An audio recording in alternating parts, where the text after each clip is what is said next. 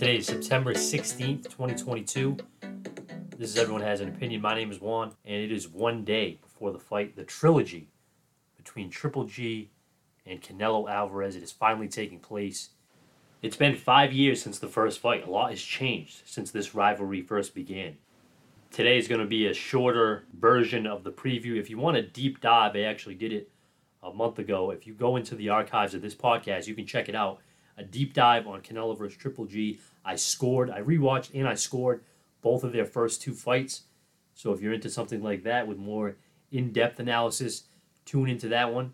This one should just be a quicker preview. We are one day away from the fight. I just wanted to give my thoughts as we get closer to this event. I think Canelo and Triple G three is going to be a good fight. I think the age and all that is a factor. And yes, this fight is happening a little late for our liking. I don't know why they waited this long. I spoke why Canelo waited this long.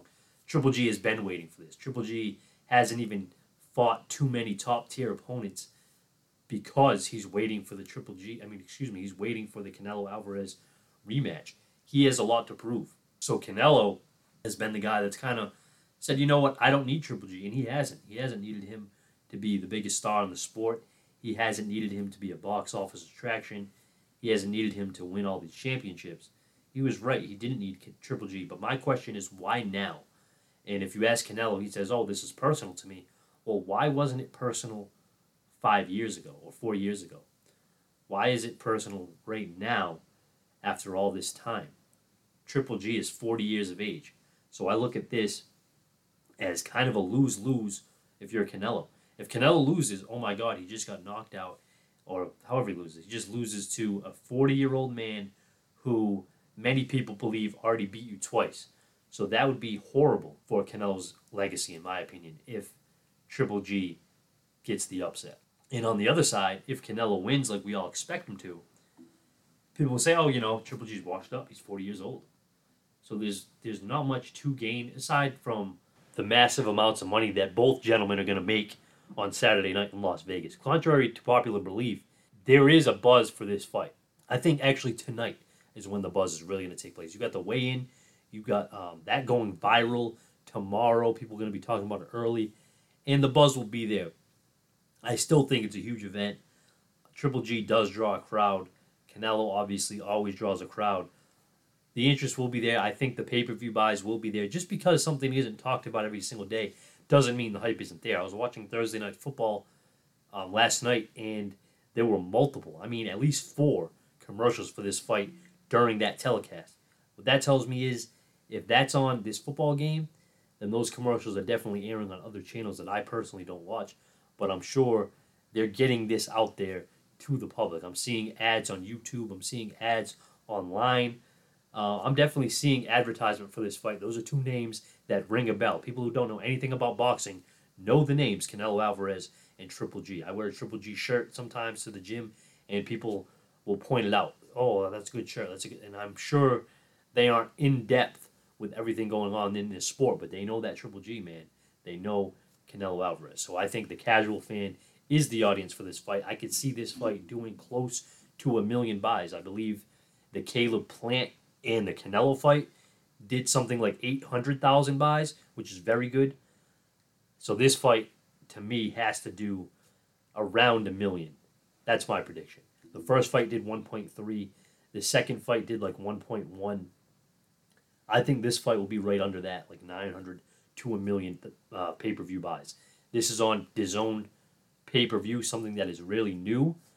I think the Bivol fight, which didn't do well at all, I think that was kind of an outlier. A lot of people didn't know Bivol, and the people that didn't know him didn't think he had any chance. Only the people who really paid attention to Bivol's career knew that this was a good fighter. This was a guy that's going to test Canelo. Even if he wasn't picked to win, we knew he was going to test him. And he tested that ass all right. Came out with a victory over Canelo. That's another factor going into this fight. Canelo's coming off a loss. So how is he going to react coming off a loss? And Triple G is coming off some shaky performances, if we're being honest. He's won those. He's overcome adversity, which I love to see in a fighter, but he started slow. It's clear he's lost a step or two. His hand speed isn't what it quite was. Not to say he was a fast guy anyway. Those hands have slowed down though. Footwork, same thing. He can cut off the ring tremendously. He has great ring IQ. He knows uh, positioning and angles. But as far as speed, that's another thing that'll favor Canelo. Usually Canelo's at a disadvantage when it comes to footwork. I think he has a little bit better footwork than Triple G. Triple G is coming in with a lot to prove. He also hasn't been at this weight. Canelo, on the other hand, holds all the belts at 168. So Triple G moving up, I think, honestly, I think that actually might favor him as a 40 year old man. He's never been above 160. I would imagine it isn't as easy as it once was in his early 20s or late or early 30s than it is at 40 years old to make 160 pounds.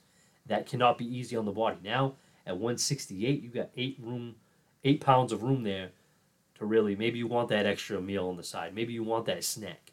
Eight pounds, you got a lot to play with there. So this could be better for Triple G.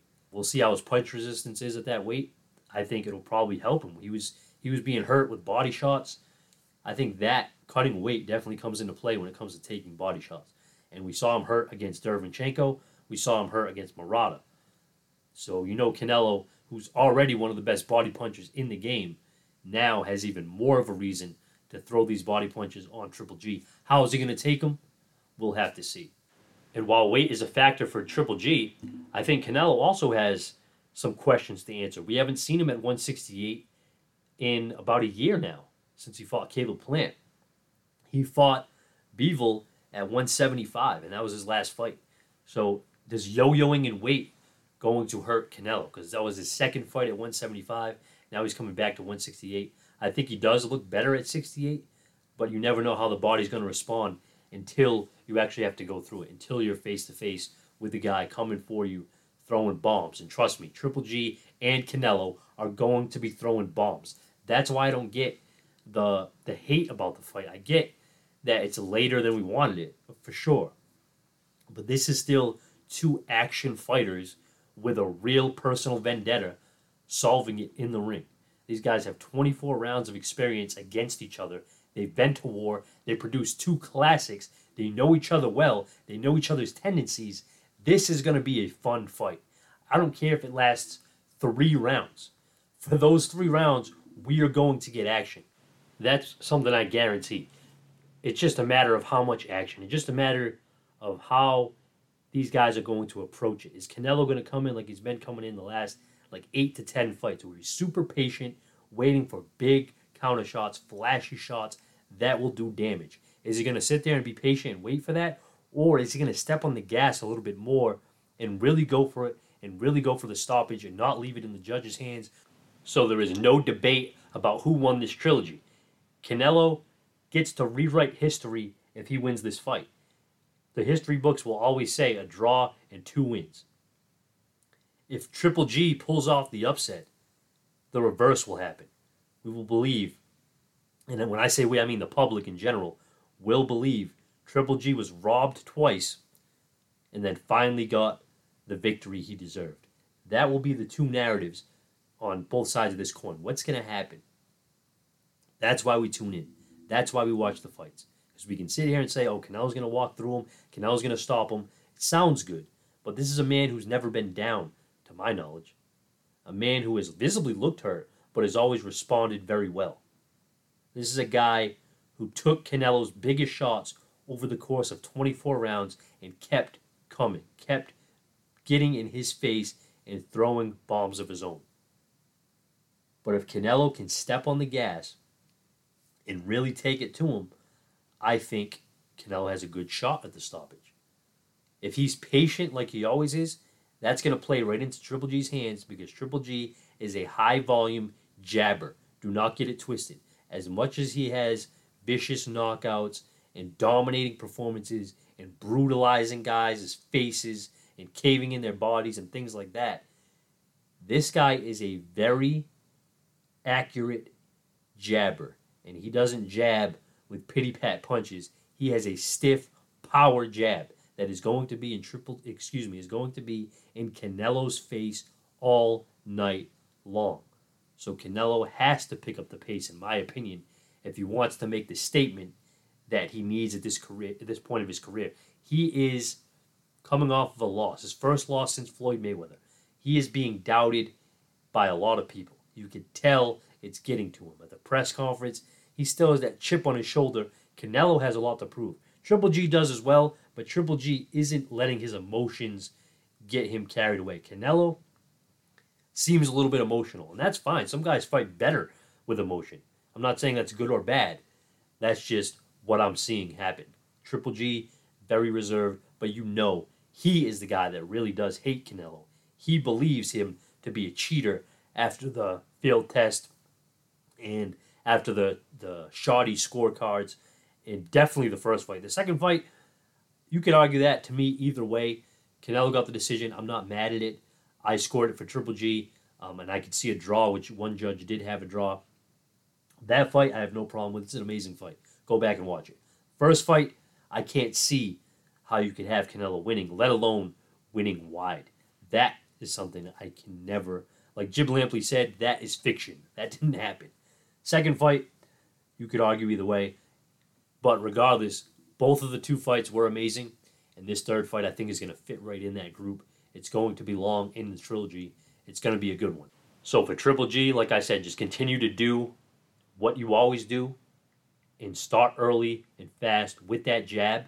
Because if you go down 3 0 to Canelo, you're going to be in big trouble.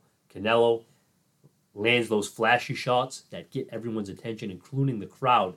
Because trust me, the crowd is going to be on Canelo's side. They're going to go crazy for everything that even looks like it lands. So that can get into judges' minds as well. These are human beings here. They do hear and feel the atmosphere in the arena in Las Vegas during a Canelo super fight. And this is a super fight. So for Triple G, start early with that jab, throw some, throw that long overhand right from distance, and then when you get close, you start landing those uppercuts on the inside. But one thing that Triple G needs to do that he didn't do in the previous two fights is go to Canelo's body. And I know it's a risk, but that's something you have to risk here. This is something you need to do in order to win this fight convincingly, and that is go to Canelo's body early and often. Canelo has stamina issues. I understand he usually overcomes those issues, but he does fade in fights. He does take rounds off. He does lay against the ropes and rest. You can't allow him to do that. And going to his body early will make that even more difficult for him to do. It will gas him out early. I get that Canelo, admittedly, didn't run outside, didn't do any road work for the last four years or so. He's beginning to do that for this camp. That could be a good sign for his stamina because he does have issues, and that makes sense. Now that he says he hasn't been running, that tells me why he had a lot of those stamina issues because I'm seeing the guy take rounds off in damn near every fight. But he's usually got the big shot to overcome it. Didn't work against Bivol. So Canelo needs to get his body targeted by Triple G, and that is one of the biggest factors for me for Triple G to pull off this upset. For Canelo, I want him to mix up the styles, his recent style and his earlier style. You need to kind of do both. Be patient like you have been and land those big, huge counter shots. But I think to put Triple G away, a guy who's never been stopped, never even been down, to stop him, you have to land something early and often. You have to throw combinations. You can't just pick and choose one or two shots. You have to mix it up.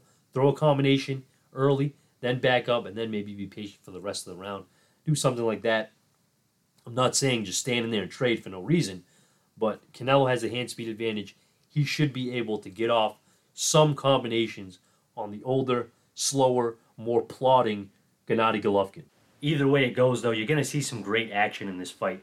Both guys have insane chins. They've taken each other's best punch previously. So we're going to see how they mix it up. They're going to have to do something different to get different results. I don't think either guy is happy with the way the first two fights went. I'm sure Canelo wanted to get Triple G out of there. He certainly fought like it in the second fight, was more aggressive, stood in front of Triple G a lot more, took it to him, and actually made Triple G fight off his back foot, which was a rare occasion. So this Saturday, tune in you're not going to regret it. A lot of people complain about pay per views, and I always say this about pay per view. If you don't like a pay per view, simply don't buy it. If you do want to buy it, support the event. I feel like if you don't support the things you enjoy, the things you enjoy no longer exist. But that's just my personal preference. I don't mind ordering a pay per view event or getting together with friends or throwing down, whatever the case is, because I love this sport and I want to support it. If you don't feel this fight is worth it, simply don't buy it. There's there's other ways to watch fights legally or illegally. That's on you. But everyone has their right. I just don't get the whole like, why is this on pay per view crowd? A lot of those people don't buy pay per view anyway. That's why they complain. So it's really just nonsense at this point. Of course, one of the biggest fights in the sport is going to be pay per view. They want to maximize their revenue with this one. And unfortunately, DAZN, they went back on their word. That's a whole other conversation. They were initially all about ending pay per view. Like, yeah, we're an app, we have a service, pay $8 per month, and we'll give you great fights. They definitely do give us some really, really good fights, some great action. I definitely think it's worth it, but it's just the fact that they lied about it is the weird part. Like, oh, yeah, we're killing pay per view, there's going to be no more pay per view. Get our app, and now they're on pay per view. so that's on DAZN, though. Boxing is a business that is ever changing went from Showtime and HBO strictly.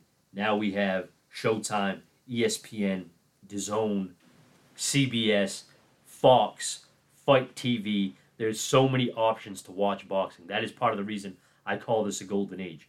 And speaking of golden age, we're also hearing that Terrence Crawford and Errol Spence have agreed to fight November 19th in Las Vegas. We're just waiting on an official announcement, official venue but it seems like everything is agreed on from both fighters, which is amazing. This is one of the biggest fights in the past 10 years.